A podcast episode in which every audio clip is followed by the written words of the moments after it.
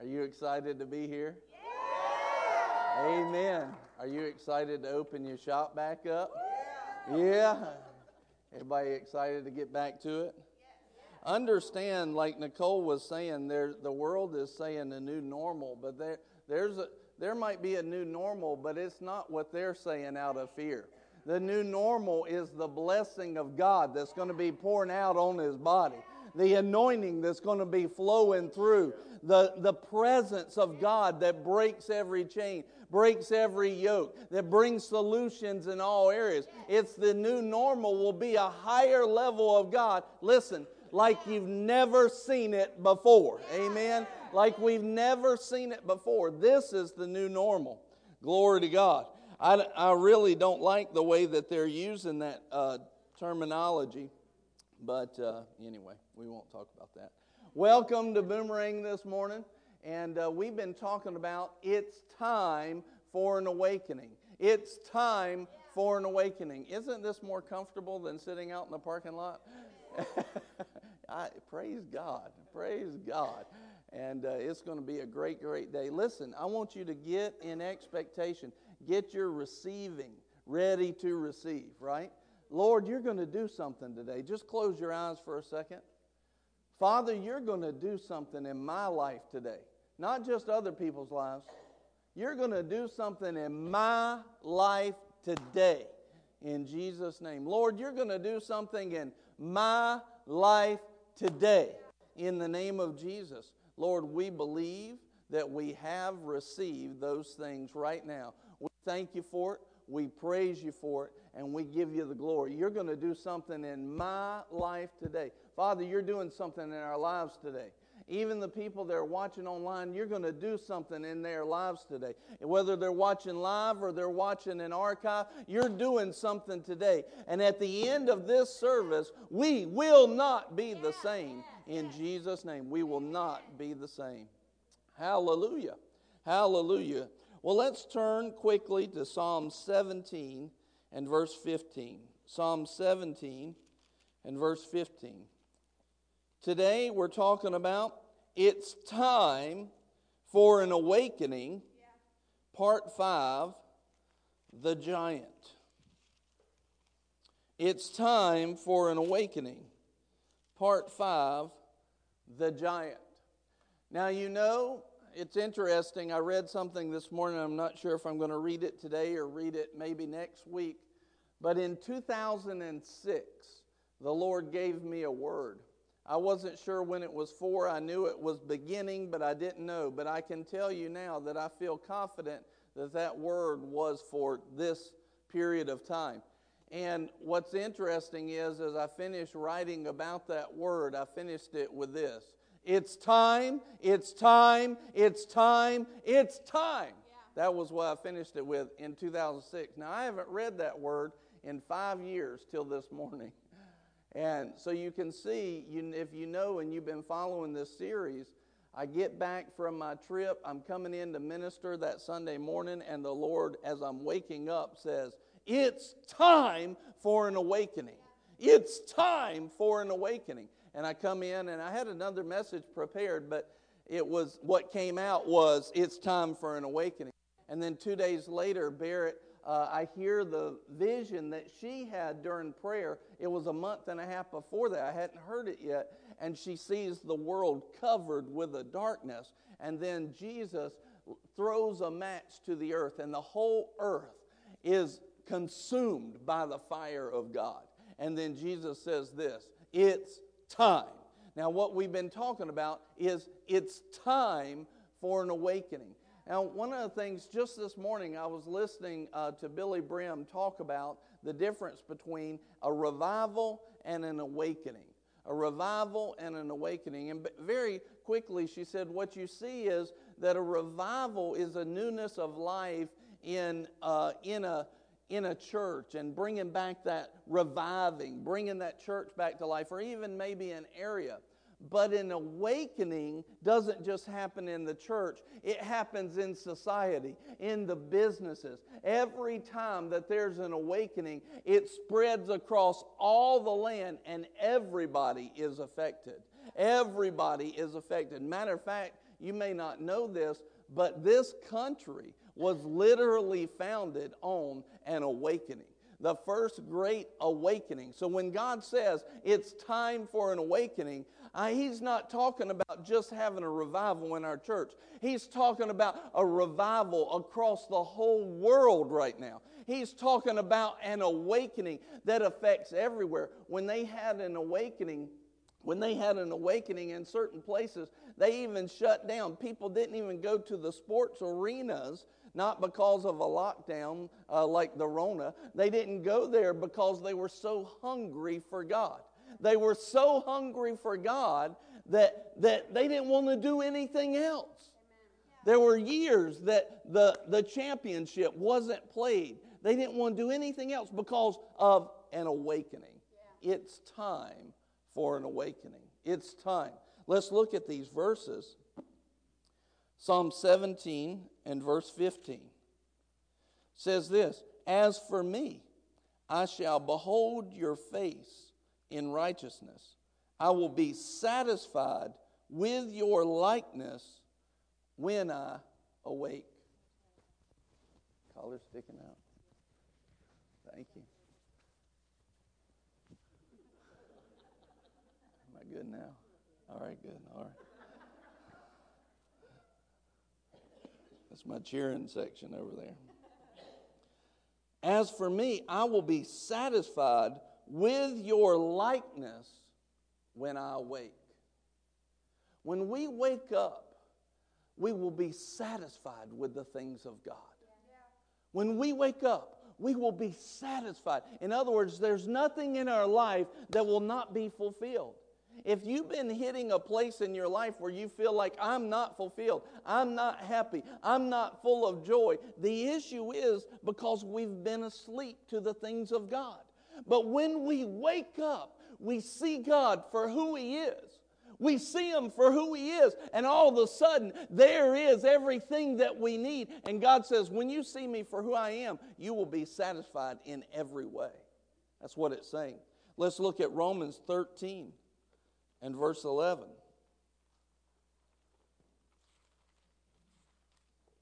Romans 13, 11. As you're turning there, know that it's been very interesting the season that this lockdown occurred. First of all, we start out, but there's many words. You know, Easter, Resurrection Day happened, but a week before that was the Passover where they celebrate the coming out of the people of God. And you saw even words coming up during this lockdown. Something's happening at Passover. And you notice at Passover, even the news outlets, they started to change what had been projected. I believe God pulled the power right out of that virus. I believe it was deadlier than it actually was. But the prayers of the people turned something was happening at Passover. And then on Resurrection Day, we saw a celebration of the life. But know that the church, and we're going to be talking a lot about that today, the church really was founded at Pentecost. 50 days after Resurrection Day, Pentecost, the disciples are in the upper room. Acts chapter 2, the Holy Spirit is poured out. All of the believers in the upper room are filled with the Holy Ghost, speaking with tongues. The fire of God hits and they explode out of that upper room. That day, 3,000 people came to know Jesus in one day. Pentecost was the explosion. Guess what that is this year? Next Sunday. You need to get ready for Pentecost. I'm telling you, it's going to be something special.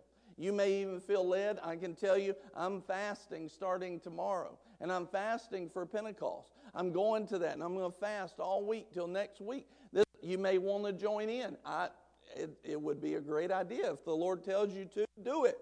Find what it is. If you've got questions on fasting, ask me. There's different ways to do a fast. But ultimately, it's, it's fasting means to cover the mouth, to cover the mouth. In other words, you're not letting things in in that way. So a lot of times, you know, when I'm fasting, when you hear me talk about fasting, it basically means I'm eating no solid food or I'm having no calories whatsoever, just water, right? That's generally how I'll fast. but there's different types of fast, and depending on what you're doing, basically you need to hear what God says. But you want to get ready for next Sunday, for Pentecost, because there's something that's going to happen this year. I'm telling you, be in expectation here next week. Be in expectation. Something is shifting. All right, let's look at Romans 13 and verse 11. Do this knowing the time, that it is already the hour for you to awaken from sleep. Now, this is in the first century, the first hundred years after Jesus resurrected from the dead. And here is Paul saying, Don't you know it's already time to wake up? So there's no way here in 2020 we should be back asleep. It's far past the time for us to wake up. We need to wake up. So we have listen to what it says. For salvation is nearer to us than when we believed. The night is almost gone. The day is near. Therefore, because of this, lay aside the deeds of darkness and put on the armor of light. Lay aside the clothing of the world. Lay aside the cares and the worry of the world. Lay aside everything that would stand in the way. Let's wake up. Let's be who we're called to be. I'm talking to some people today that are not going to be stuck at average. They're not going to be stuck in mediocrity. They're going to be the people that rise up to new levels. That people look on and say, I want to be like them because they are being like Jesus. They're walking like Him. They're talking like Him. They're moving like Him. That's who I'm talking to this morning. If that's you, shout, shout, Amen. Amen. Amen. Revelation 16 15.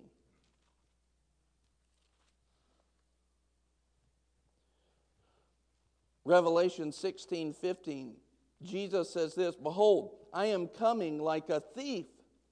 Blessed is the one who stays awake and keeps his clothes, so that he will not walk about naked and men will not see his shame. This is what he says. He's saying this. He's saying, Look, when you are asleep, it's like you're walking about naked and there's things to be ashamed of. In other words, whose responsibility is it then to wake up? Ours. Lord, help me see to be awake. Help me see my responsibility. Lord, don't let me be ashamed. Let me draw on you to stay awake, to be awake, to do the deeds of people that are awake and not be in the place where shame feels necessary. Ephesians 5:14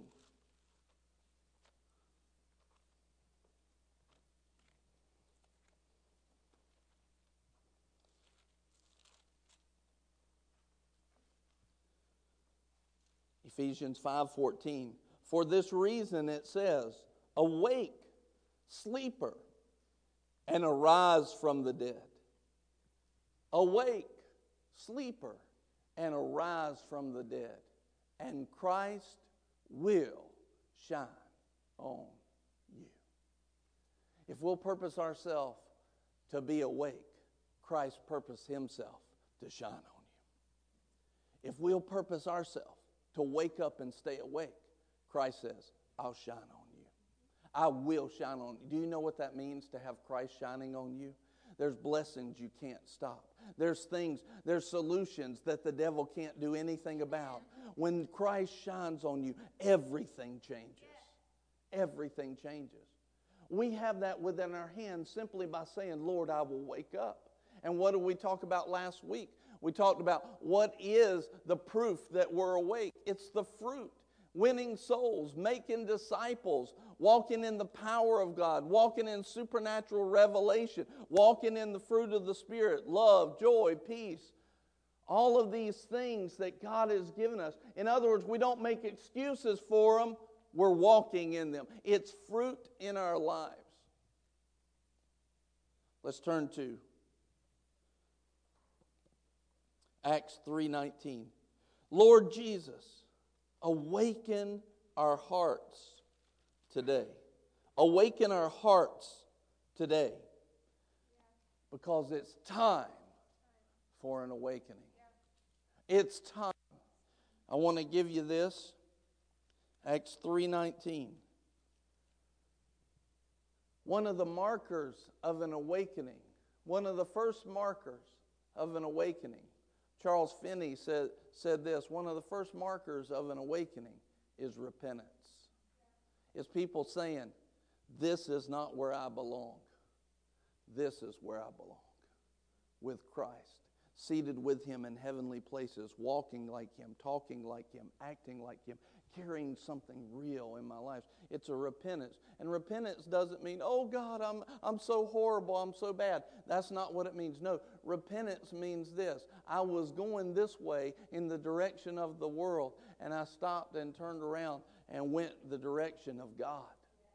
I'm not going to go that way anymore. I'm going to go this way. I'm not thinking that way. I'm going to change my mind and go this way. I'm changing my life. I'm not, I'm not given to keep living the same way or walk the same direction or think in the same path. I'm thinking like God. I'm, I'm giving my mind to be transformed by the washing of the water of the Word. I'll think like Him. I'll talk like Him. I'll act like Him. And Jesus said this You'll do these things and greater. This is our calling. This is what we're called to. So the first, first step in a true awakening that you see in the people is a repentance. All right, Lord, I know, I know I shouldn't be cussing out those people on the road. It's okay, you can laugh. I know I, you don't, if you laugh, if everybody laughs, nobody will know it's you. I shouldn't be cussing those people out on the road. I, I know I shouldn't be talking about those people behind their back. I know I shouldn't have those thoughts towards other people. You definitely shouldn't have those thoughts towards pastor. Uh, okay, amen. I just while I'm throwing stuff out there, let's throw that one out there. Listen, definitely shouldn't be doing that. It's time to not just know uh, I shouldn't be doing that, but actually stop doing it and do what God wants us to do. I should be praying for people. I should learn how to win somebody to Jesus. I should learn how to pray and see my prayers answered. I should be in the Word, not just saying, oh, yeah, I need to be spending time with God. I should be praying. The Word says praying without ceasing. I should be praying like that. So, Lord, I'm going to stop talking about it. I'm going to stop amening it just on Sunday morning, and I'm going to do something about it now. I'm going to do these things. I should be filled with the Holy Ghost. It's a commandment from God. Lord, baptize me with the Holy Ghost and with fire. It's time for an awakening. He says, Acts 3:19, it says this, therefore repent and return so that your sins may be wiped away, in order, hear this, that times of refreshing may come from the presence of the Lord. In order that times of refreshing, is there anybody that would like to be refreshed by God? A refreshing, there's a fresh breath of the Holy Ghost. Can you imagine God coming down into your life and blowing into your life. Do you know what would change in your life? Everything.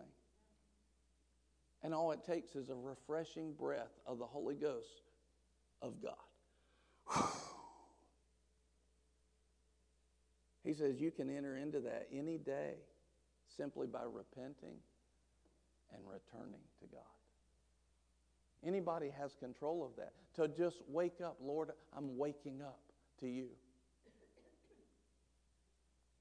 I want to I want to give you something. Yes, these are all of our notes just for today. Some of y'all know what that means. Just because we're inside, I'm not going to take advantage of you. Keep you here till 2 o'clock. Unless he tells me to, and then I would. Listen to this. Anybody ever heard of Smith Wigglesworth? Smith Wigglesworth, great man of God, had multiple people that came back to life as he prayed for him. He was bold. He was, you know, one time he, he was in the middle of a funeral and the person's dead, and he grabs the person basically up out of the coffin, takes them to the wall, slams them against the wall, says, Live, basically, and the body falls to the ground. My understanding is that happened multiple times, like seven times. And on the seventh time, the person went and came back to life. Now, everybody was probably ticked off at him until the person came back to life, like, How dare you do that to our daddy? You know, but no, they, uh, they didn't care. How dare you do that? But then all of a sudden he comes back to life. Everybody, he's a hero. Many times the boldness, the boldness of God doesn't look right to everybody else. Listen to this. He spoke a word of prophecy to a man named David du Plessis. And David was going to be a part of this. I want you to hear this. It says, There is a revival coming. He told David. He said, There is a revival coming that at present the world knows nothing about. It will come in a it will come through the churches. You, you got to hear, listen to this, how it's going to play into today's message. It won't come in the world first, right. it'll come through the churches. What's he talking about? The body of Christ, yeah. the people of God that wake up to who He is. It will come in a fresh way.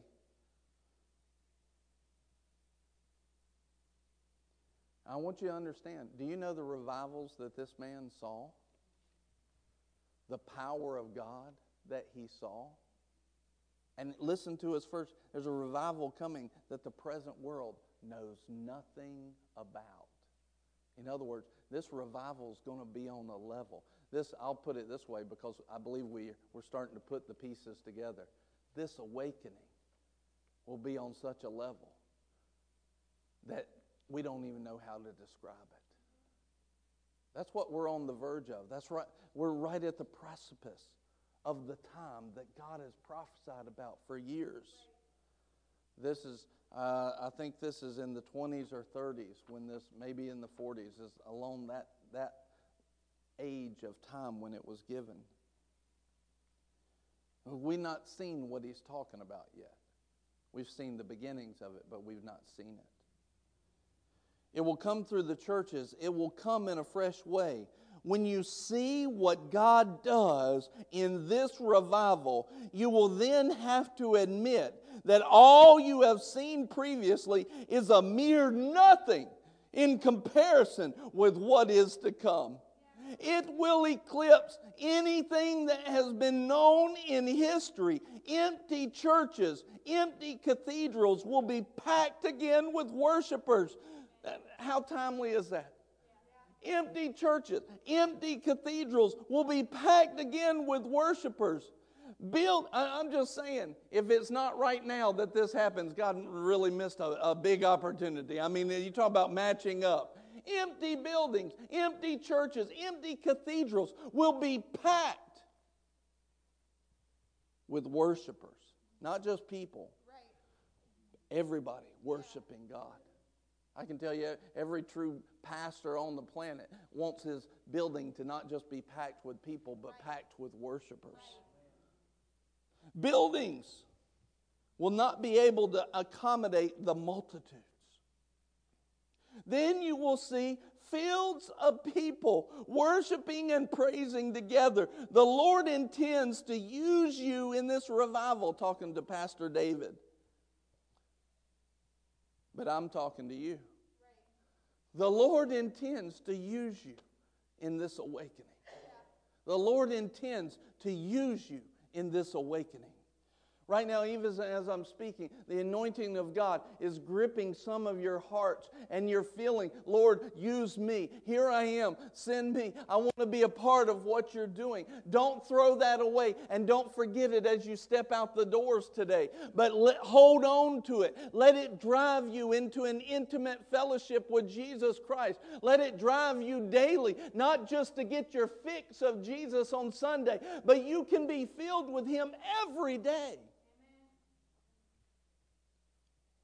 The Lord intends to use you.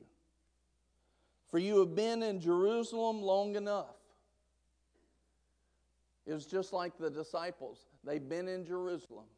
It, can you see the marker to this? This is talking about Pentecost. You've been in Jerusalem too long. It's time for the Holy Ghost to empower you, to be witnesses, to use you with, of, of God's revival throughout the earth. Because as soon as Pentecost came, the believers were filled with the power of God, and they were given a power to be His witnesses to the ends of the earth. And immediately the power of God shot out from Jerusalem, and they started evangelizing the world. The Lord will send you to the uttermost parts of the earth. If you are faithful and humble, the Lord will use you. And if you remain faithful and humble, you will see the greatest events in church history. In New Zealand, 1922, a young preacher remarked to Wigglesworth, one is talking to Wigglesworth, one is tempted to envy you for the great success you have had. Wigglesworth replied, Young man, it's the other way around. I feel like envying you. I've had, I have had three visions, three only. The first two have already, already have come to pass, but the third is yet to be fulfilled. I will most likely pass on to my reward, but you are a young man, and you most likely will be in what I saw. He paused, then burst out, Oh, it was amazing! Amazing! What was amazing? The young man asked. Oh, said Wigglesworth, I cannot tell God's secrets, but you will remember what I saw. I cannot tell God's secrets, but you will remember what I saw. This revival we have had, the Pentecostal revival, is nothing to do with what God is going to do. It's nothing compared to that. Nothing compared to it. We're at that time now. It's time for an awakening. It's time Go to Ezekiel 37.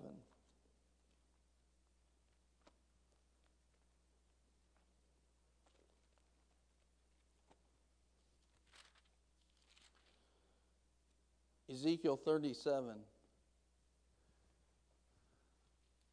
The Lord brings the prophet Ezekiel to a valley of dry bones. I want you to know something. You may not know this part of church history, or you may be very familiar with it. But about a hundred years ago, at a place called Azusa Street, the Holy Ghost blew his breath in a revival. From that place, the power of the Holy Spirit was seen across the nation and and even around the world. And that was just where it happened in America. There were other things that fed into Azusa Street. But then out of that, starting around the 40s and 50s, you started to see a new wave of the power of God. And the healing evangelist rose up. And then they had tent meetings where you would, out of that, uh, you would see in that movement, you would see A.A. Allen and you would see Oral Roberts come out of that. You would see all of these great meetings, and the power of God was seen uh, just amazing miracles, amazing testimonies, amazing things. And then I remember one boy. Uh, one boy came on stage to be healed. This was through through another another man, and uh, he came on stage. It, he had they called him the monkey boy because he had like no bones in his legs. no bones in, in his body that were functioning. It was just like you could bend everything. And all of a sudden, right there on the platform, all strength came into his body and his bones strengthened again. And he was completely healed right in front of everybody's eyes. Then, from that period of time, you moved into a teaching revival that, that was led with Brother Hagin, Kenneth Hagin. Then you had Kathryn Kuhlman. You had, uh, around the same time earlier, you had Aimee Semple McPherson, who founded the Foursquare Church. You saw the power of God poured out in this. And then in the 70s and 80s, you saw the teachers come up and, and you saw different people. You saw uh, the Jesus movement, which sparked a, just a revolution of the love of God all over the country. And you, you have all of these people who have been touched with the power of God. Then in the 80s and the 90s, uh, there was this hunger. You had the cares in going back 70s, 80s, 90s, charismatic movement, the Pentecostal uh, Pentecostal movement, teaching, all of a sudden the power of God. And people would get up and they'd preach a message like this. And I mean, buildings would be packed. They would just be full. If you, if you preach just a decent message with an inkling of anointing, people were hungry to come. They were hungry to come. And they would fill up. Matter of fact, when Nicole and I started the church, we were still under the belief that these things would happen. And we started preaching what we thought was a good word, but nobody came because times had changed. I remember my pastor some years ago, uh, Pastor Gene Alexander over in Rockingham. He, he said, Brian, you got to understand, I was kind of beating myself up and feeling bad because I wasn't seeing what I thought was the proper level of success that we should have. He said, Brian, you got to understand. He said, I've been pastoring for over 30 years. He said, This is the hardest time to pastor I've ever seen in all of that time. The fact that you started a church and it's still going is a testimony to what you're doing and who you are. I went, Glory to God, that helped me. Here's what I want you to see. Here you have all these moves of the Spirit the healing, the teaching, the prophetic, the love of God, all of these things that are mixed into one bowl. And in the 70s and the 80s and the 90s and the 2000s, 2000, you really started to see a decline of uh, a heart after God in our country. We had become too satisfied with what we considered our own success, not realizing that it was actually the success of God that had given it to us. That's why now we've been awake We've been hitting the snooze button. We haven't realized who the source of our blessing is and who to give glory to. We've been giving glory to ourselves like we created our blessing. Every good and perfect gift comes from above, from the Father of lights, with whom there's no variableness nor shadow of turning. If you have a good gift in your life, you are not the author of it.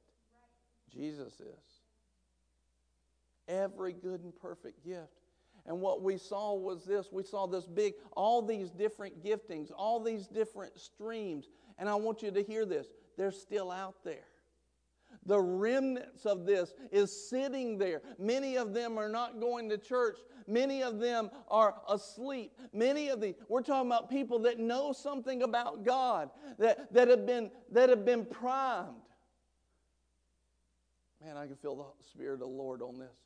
They've been sitting there. They're in society now. Many of us, many, many of you who might be in your 20s and your 30s, uh, you're not who I'm talking about. Although you may be, you may be sitting there now about to jump in. But people beyond that, in their 40s, in their 50s, in their 60s, in their 70s, they've been, they were in church. They remember the touch of God. They remember a fresh movement. It wasn't what we're prophesying about, but it's there. There's a fresh movement of God God, they're sitting there. Many of them, not necessarily talking about you, but I might be talking about you. We've been sitting there asleep. But they've touched God before. And I want you to hear this. And something on the inside of them will never be satisfied until they touch God again. They'll never be satisfied. And I'm not talking about getting the goosebumps on Sunday morning. I'm talking about the presence of God coming in and blowing into our lives.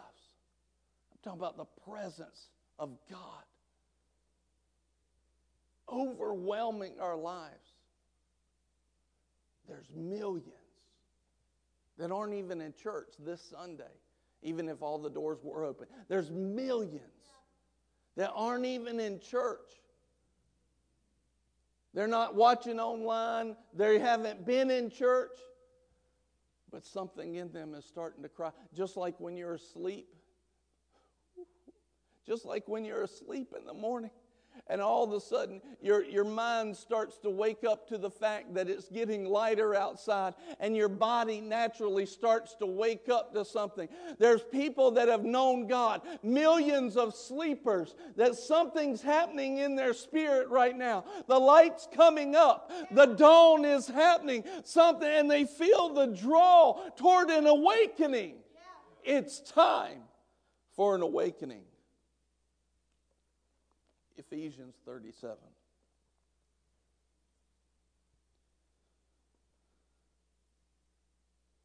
Ezekiel says, The hand of the Lord was upon me,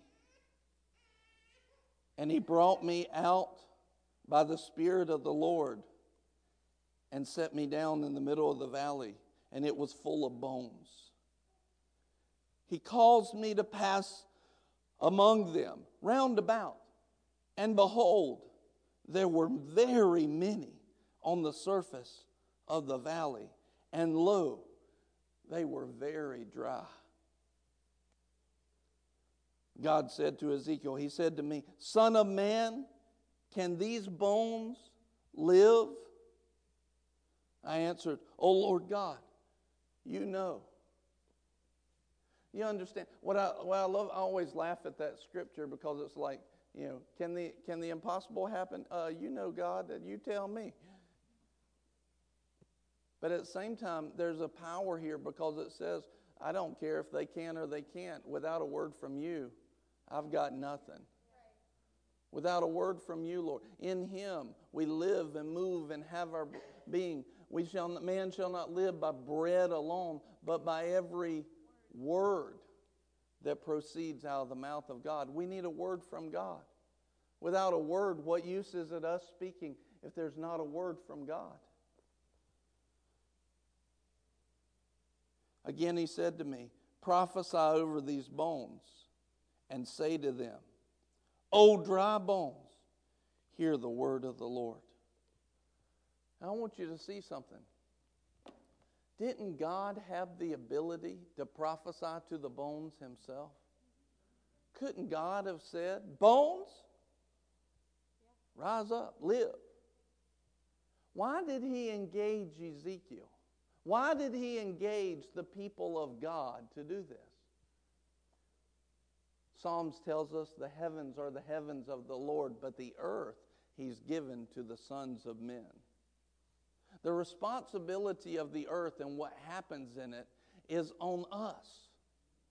He could have done it himself. He could have named the animals in the garden. He could have gone down uh, to Sodom and Gomorrah without consulting Abraham. He could have done so many things without using people, but his way is I want to make somebody in my image and likeness, and I want to raise them up so that they will speak like me and for me and be my partner in the earth. And they will speak the things of God, they will speak the mysteries of God, they will speak speak the life of God. They will speak, My will be done on earth as it is in heaven. It's been the plan of God the whole time. The plan of God was never to exclude you, the plan of God was to draw you into His family and use you for everything He does.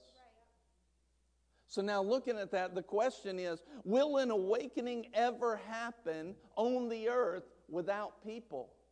No. And there's an awakening coming. The question is who will be used? Amen. She said, Me. Who will be used? God could have spoke to the bones himself. He didn't have to engage Ezekiel at all.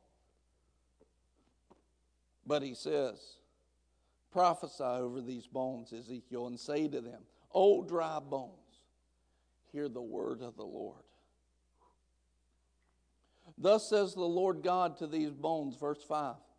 Thus says the Lord God to these bones Behold, I will cause breath to enter you that may come to life.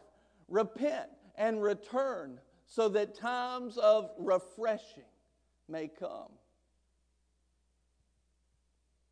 If the people of God will start praying, the old dry bones will wake up. If the people of God that hear the call of God will start praying and prophesying, the old dry bones will wake up.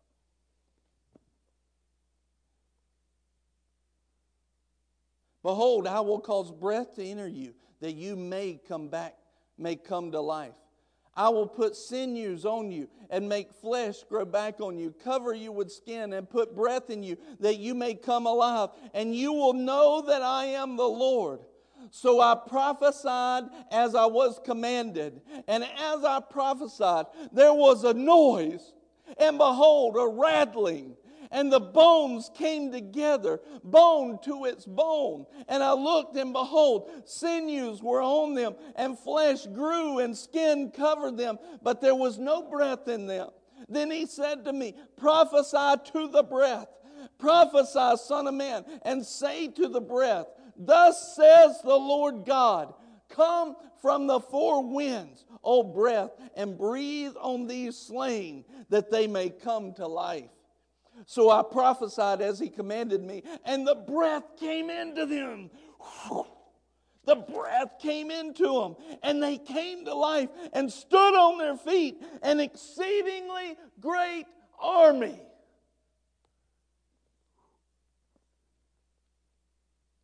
Then he said to me, Son of man, these bones are the whole house of Israel. The whole house. That includes you and I. Behold, they say, Our bones are dried up, and our hope has perished. We are completely cut off. Therefore prophesy and say to them, Thus says the Lord God, Behold, I will open your graves and cause you to come up out of your graves, or I will cause you to come up out of your sleep my people, and I will bring you into the land of Israel. Then you will know I will bring you into the land of promise. I will bring you into the land of power. I will bring you into the land of solutions. I will bring you into the land where the people can be the people of God. I will bring you into the fullness of the stature of Christ. I will bring you into your salvation.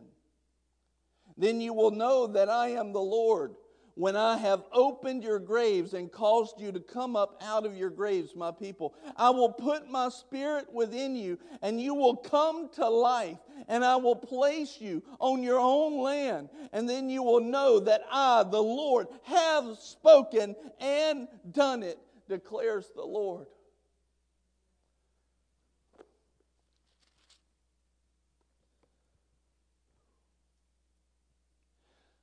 There's a sleeping giant. There's a sleeping army that's asleep and been asleep in the land for years and years. And the truth be told, all of us have been a part of it. But there's an awakening, and it's time for an awakening. We're in the time of an awakening. The awakening is going to happen. The people are going to awake. God's going to use people. The question is, will He use us?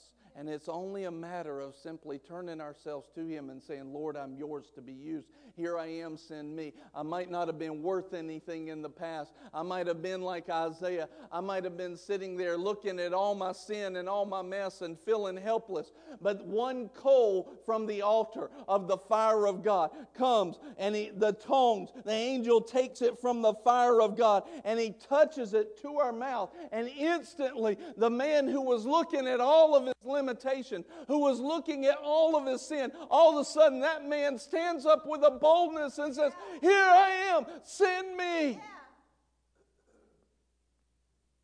It's time for an awakening. Therefore, repent and return so that your sins may be wiped away, in order that times of refreshing may come from the presence of the Lord. A few of you may have heard of a man called Tommy Hicks. He did a great, huge work in South America and I believe also in Russia. the way that that happened many times was through a word of the Lord. That he knew things and he would prophesy things and the power of God would flow through him. In 1961, he had a vision. And I want to read that to you today. You see if it applies. It's time for an awakening. There's a sleeping giant that has been the church.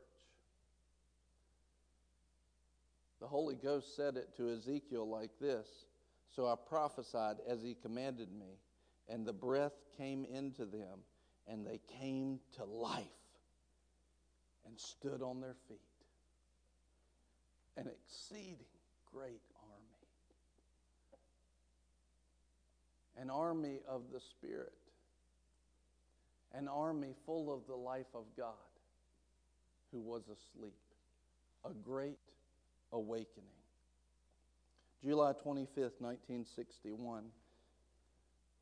My message begins July 25th about 2:30 in the morning at Winnipeg, Canada. I had hardly fallen asleep when the vision and the revelation that God gave to me came before me. A vision came three times exactly in detail the morning of July 25th, 1961. I was so stirred and so moved by the revelation that this has changed my complete outlook upon the body of Christ and upon the last end time ministry. The greatest thing that the church of Jesus Christ that has ever been given to the church lies straight ahead.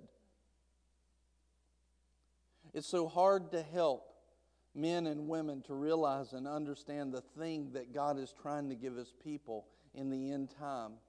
As the vision appeared to me after I was asleep, I suddenly found myself at a great high distance. Where I was, I do not know, but as I was looking down upon the earth, suddenly the whole earth came into view. Every nation, every kindred, every tongue came before my sight from the east and from the west, from the north and the south. And I recognized every country and many cities that I had been in. And I was almost in fear and trembling as I beheld the sight before me. And at that moment, as the earth came into view, it began to lightning and thunder. As the lightning flashed over the face of the earth, my eyes went downward. I was facing north. Suddenly I beheld what looked like a giant. And as I stared and looked at it, I was almost bewildered by the sight. It was so gigantic and so great in stature. His feet seemed to reach the North Pole and his head to the south. His arms were stretched from sea to sea. I could not even begin to understand whether this was a mountain or whether this be a giant. But as I watched it, I suddenly beheld this great giant, and I could see it was struggling for its life to even live. I, I charge you as I read this, find yourself in this vision and recognize what to do with where you've been. I could see it was struggling for life to even live. But his body was covered with debris from head to foot. And at times, this great giant would move its body and act as though it would even rise up at times. And when it did, thousands of little creatures seemed to run away. Hideous looking creatures would run away from this giant. And when he would become calm, they would come back. All of a sudden, this great giant lifted his hands towards the heaven, and then it lifted his other hand and when it did, these creatures by the thousands seemed to flee way away from this giant and go into the darkness and into the night. Many people do not understand the spiritual battle that happens all the time. They don't understand the responsibility that the church has and the things that the church has allowed. And, and it's their responsibility because the heavens are the Lord's, but the earth He's given to men, He's given to mankind. And who's the salt? Whose, whose task would being the salt and the light? That's the church. Our responsibility is to not sit there, but to be the giant. And when the giant awakes, the demons will flee. There's a spiritual battle, but when it gets calm and it just goes back to its worldly ways, they come back and hold it in its place. If only the giant would just awaken. The church, the giant, would just awaken. Slowly, this great giant began to rise, and as he did, his head and hands went into the clouds. And as he arose to his feet, he seemed to have cleansed himself from the debris and the filth that was upon him. And he began to raise his hands into the heavens as though praising the Lord. And as he raised his hands, it was even unto the clouds. Suddenly, every cloud became silver, the most beautiful silver that I have ever known. As I watched this phenomena, it was so great I could not even begin to understand what it all meant. I was so stirred as I watched it and cried unto the Lord, and I said, Oh Lord, what is the meaning of this? And it felt as if I was actually in the Spirit and could feel the presence of the Lord even as I sleep. Just this morning, even in prayer before the service, the Lord gave us several things, and this is lining right up with it. Is that correct?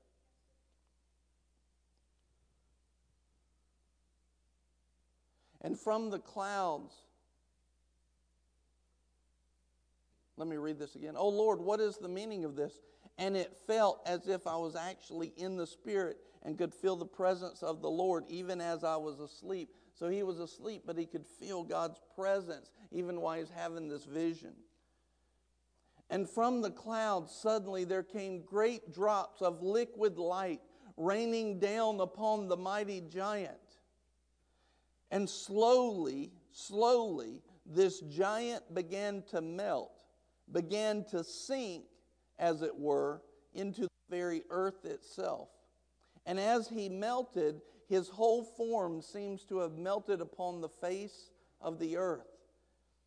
And this great rain began to come down. Liquid drops of light, as it were, began to flood the very earth itself. And as I watched this giant that seemed to melt, suddenly it became millions of people over the face of the earth. As I beheld the sight before me, people stood up all over the world. They were lifting their hands and they were praising the Lord. And at that very moment, there came a great thunder that seemed to roar from the heavens. I turned my eyes toward the heavens, and suddenly I saw a figure in white glistening white, the most glorious thing I've ever seen in all my life. I did not see his face, but somehow I knew that it was the Lord Jesus Christ. And as he stretched forth his hand, as he did, he would stretch forth his hand upon the peoples and the nations of the world, men and women. As he pointed towards them, this liquid light seemed to flow from his hand into this person, and a mighty anointing of God came upon them. And those people began to go forth in the name of the Lord. I do not know how long I watched. It seemed it went into days and weeks and months and as I beheld Christ as he continued to stretch forth his hand. But there was a tragedy. There were many people, as he stretched forth his hand, that refused the anointing of God and the call of God. I saw men and women that I knew, people that I felt that certainly they would receive the call of God. But as he stretched forth his hand towards this one and towards that one, they simply bowed their heads and began to back away. And to each of those who seemed to bow down and back away, they seemed to go into darkness. Blackness seemed to swallow them everywhere. You, you see that there was a demonic attack against the giant, against the body of Christ. But those who would receive it who would acknowledge the Lord and go after him, They would do well and it would be awesome, but there would be some, and you notice what he's saying. These are people he thought would accept the call. In other words, these were not people. This is people, according to his judgment, that he thought, man, these are godly people. Sure, surely, certainly, they will walk in it. And they denied it, they backed away. I've found that it's not the big denials that get us to that place, but the small foxes that ruin the vine. It's the, hey, I want you to stop what you're doing and go pray right now. I want you to stop what you're doing and go be with me. Uh, well, Lord, I'll do that in a little bit. That's how it begins. I want you to go to church today, uh, but it's so pretty outside. I want to go to the lake.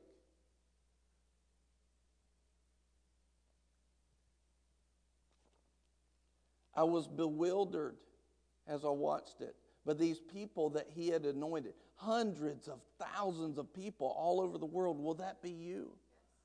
Will that be you?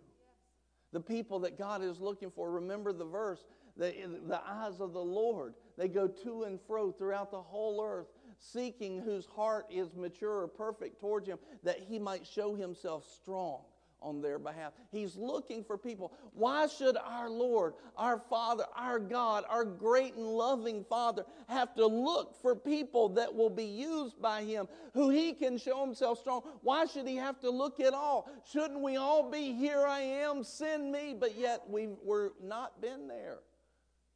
We've been asleep. It's time for an awakening.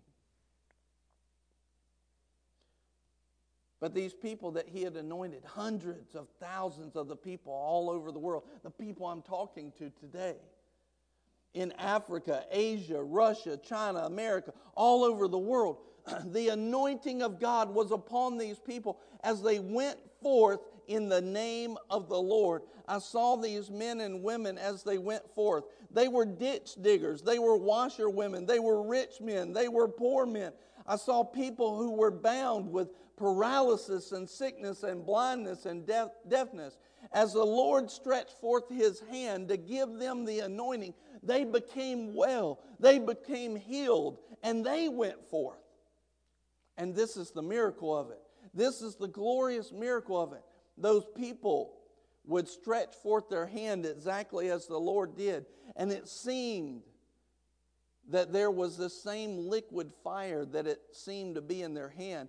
And as they stretched forth their hand, they said, According to my word, be thou made whole.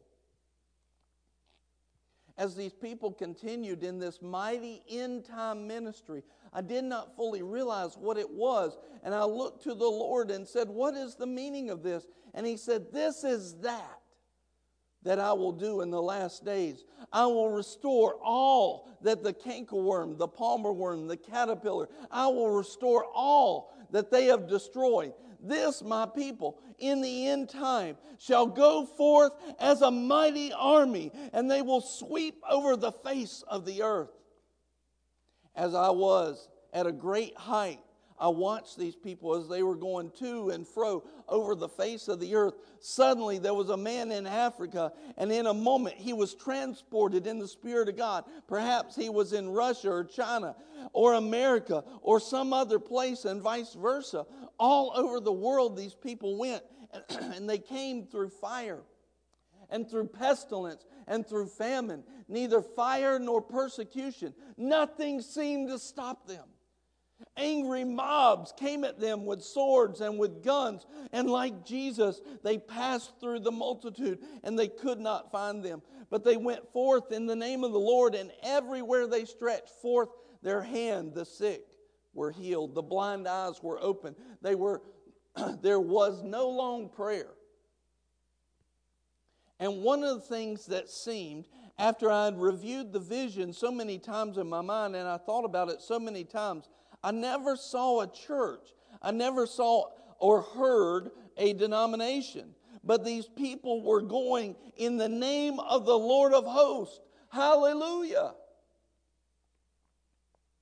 And as they marched forward, everything they did as the ministry of Christ in the end time, these people were ministering to the multitudes over the face of the earth, Tens of thousands, even millions, seemed to come to the Lord Jesus Christ as these people stood forth and gave the message of the kingdom, of a coming kingdom. In this last hour, it was so glorious.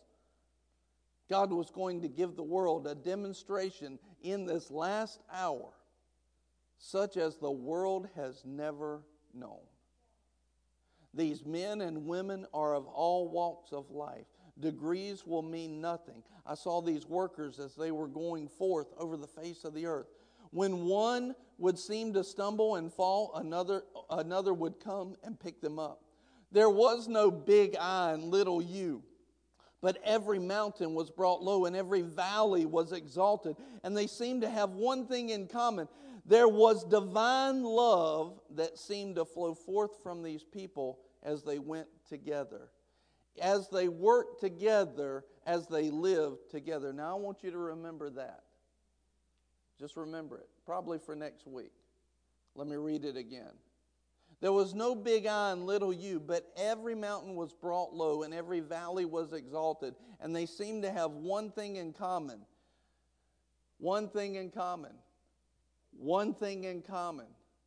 There was a divine love that seemed to flow forth from these people as they went together, as they worked together, as they lived together. It was the most glorious thing that I've ever known. Jesus Christ was the theme of their life. As I watched from the very heaven itself, there were times when great deluges of liquid light seemed to fall upon great congregations. See, he's not saying that people wouldn't be in church. He's saying that their identity was not the church that they went to, their identity was the name of the Lord. Yeah. But in, he says, in this liquid light would hit great congregations of people. And the congregation would lift their hands and seemingly praise God for hours and even days as the Spirit of God came upon them. God said, I will pour my Spirit upon all flesh.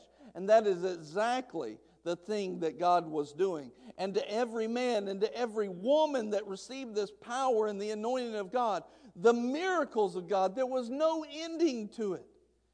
And then again, as these people were going about uh, the face of the earth, a great persecution seemed to come from every end of the earth. Suddenly, there was another loud clap of thunder that seemed to resound around the world. And I heard again the voice. The voice seemed to speak Now this is my people, this is my beloved bride.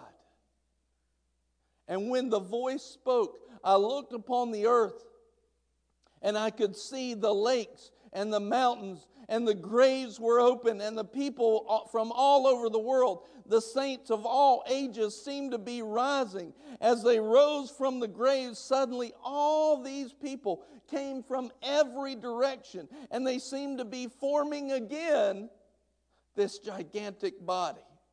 As the dead in Christ seemed to be rising first, I could hardly comprehend it, and it was so marvelous. It was beyond anything I could dream or think of.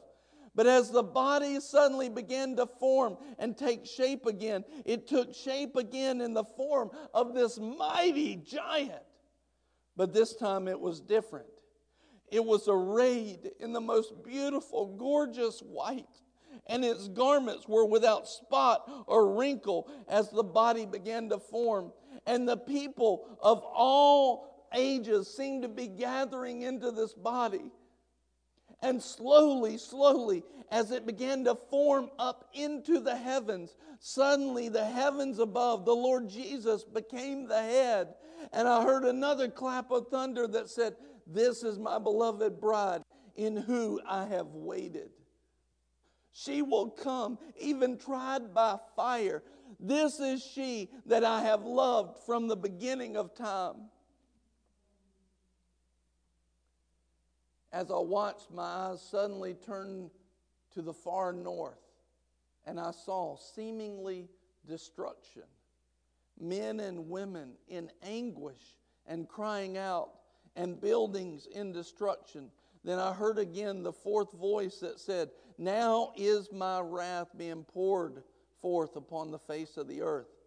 From the ends of the whole world, the wrath of God seemed to be poured out, and it seemed that there were great vials of God's wrath being poured out upon the face of the earth. I can remember it as though it happened a moment ago. I shook and trembled as I beheld the awful sight of seeing cities and whole nations going down to destruction. I could hear the weeping and the wailing. I could hear people crying. They seemed to cry as they went into caves, but the caves and the mountains opened up. They leaped into water, but the water would not drown them. There was nothing that seemingly could destroy them. They were wanting to take their life, but they could not take it. Then again, I turned my eyes unto the body, arrayed in the beautiful white garment. Slowly, slowly, it began to rise from the earth. As it did, I awoke. I had seen the end time ministry, the last hour. Again on July 27th at 2:20 in the morning, the same revelation, the same vision came exactly as it did before.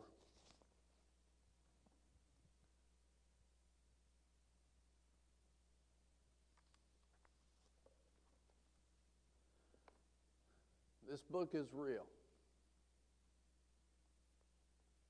And it's time for an awakening. It's not the time to play games. It's time for an awakening. The question is what will you do with the alarm? Not only is it an alarm, the alarm clock's going off. The hour is now. The light is rising. The ministry of Christ is about to happen across the earth like we've never known before. It's time for an awakening. It's time for an awakening. Will you hit the snooze button one more time? Or will you Acts 3:19 repent and return and be the body that God's called you to be.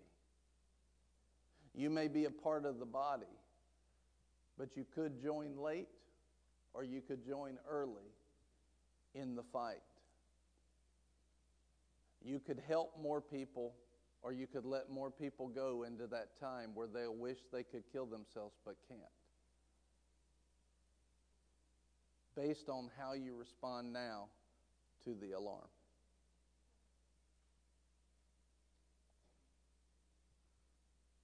I just call you to stand on your feet.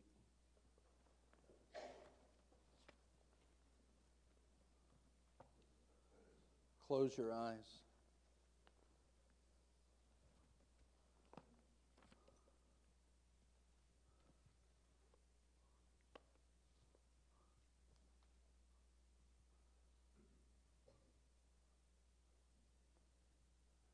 Holy Spirit, I just ask you right now touch hearts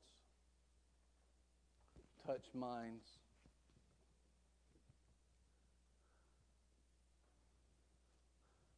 We need your awakening.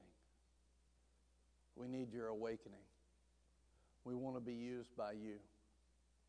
We don't want to be asleep any longer. Thank you, Father. Ayo roma. Just ask Jesus, your Lord and your Savior, right now. Lord, show me what I need to see. Empower me to be awake and to be used by you. And if you don't know Jesus, if you're reading that and you're saying, I got to get my life right, I invite you right now, come to the altar. Don't waste time. It is not time to play. Lord, strengthen every heart to be who you've called to be. We're called to walk on a level. I would say that none of us have walked on the level of what I just read, and none of us have walked on the level that God wants us to walk on.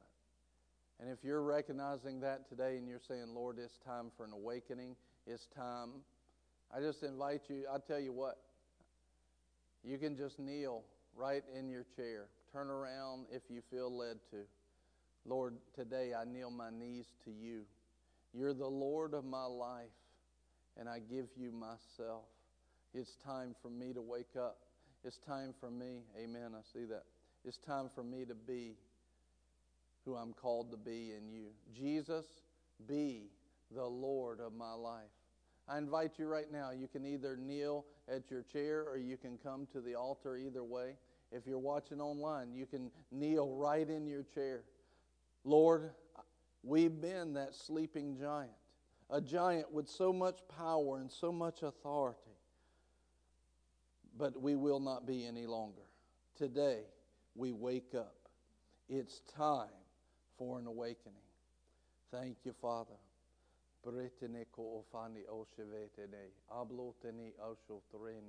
Thank you, Father, for your goodness and your mercy. Hallelujah. It's time to go to another level. It's time to commit our lives to Christ and walk like we've never walked before.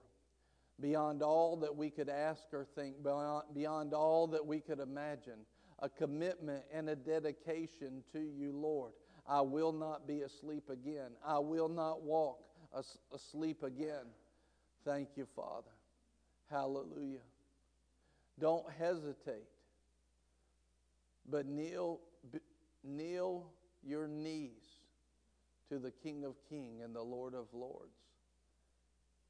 Today is not a time to play around, but to say, Jesus, I need you in every area of, of my life.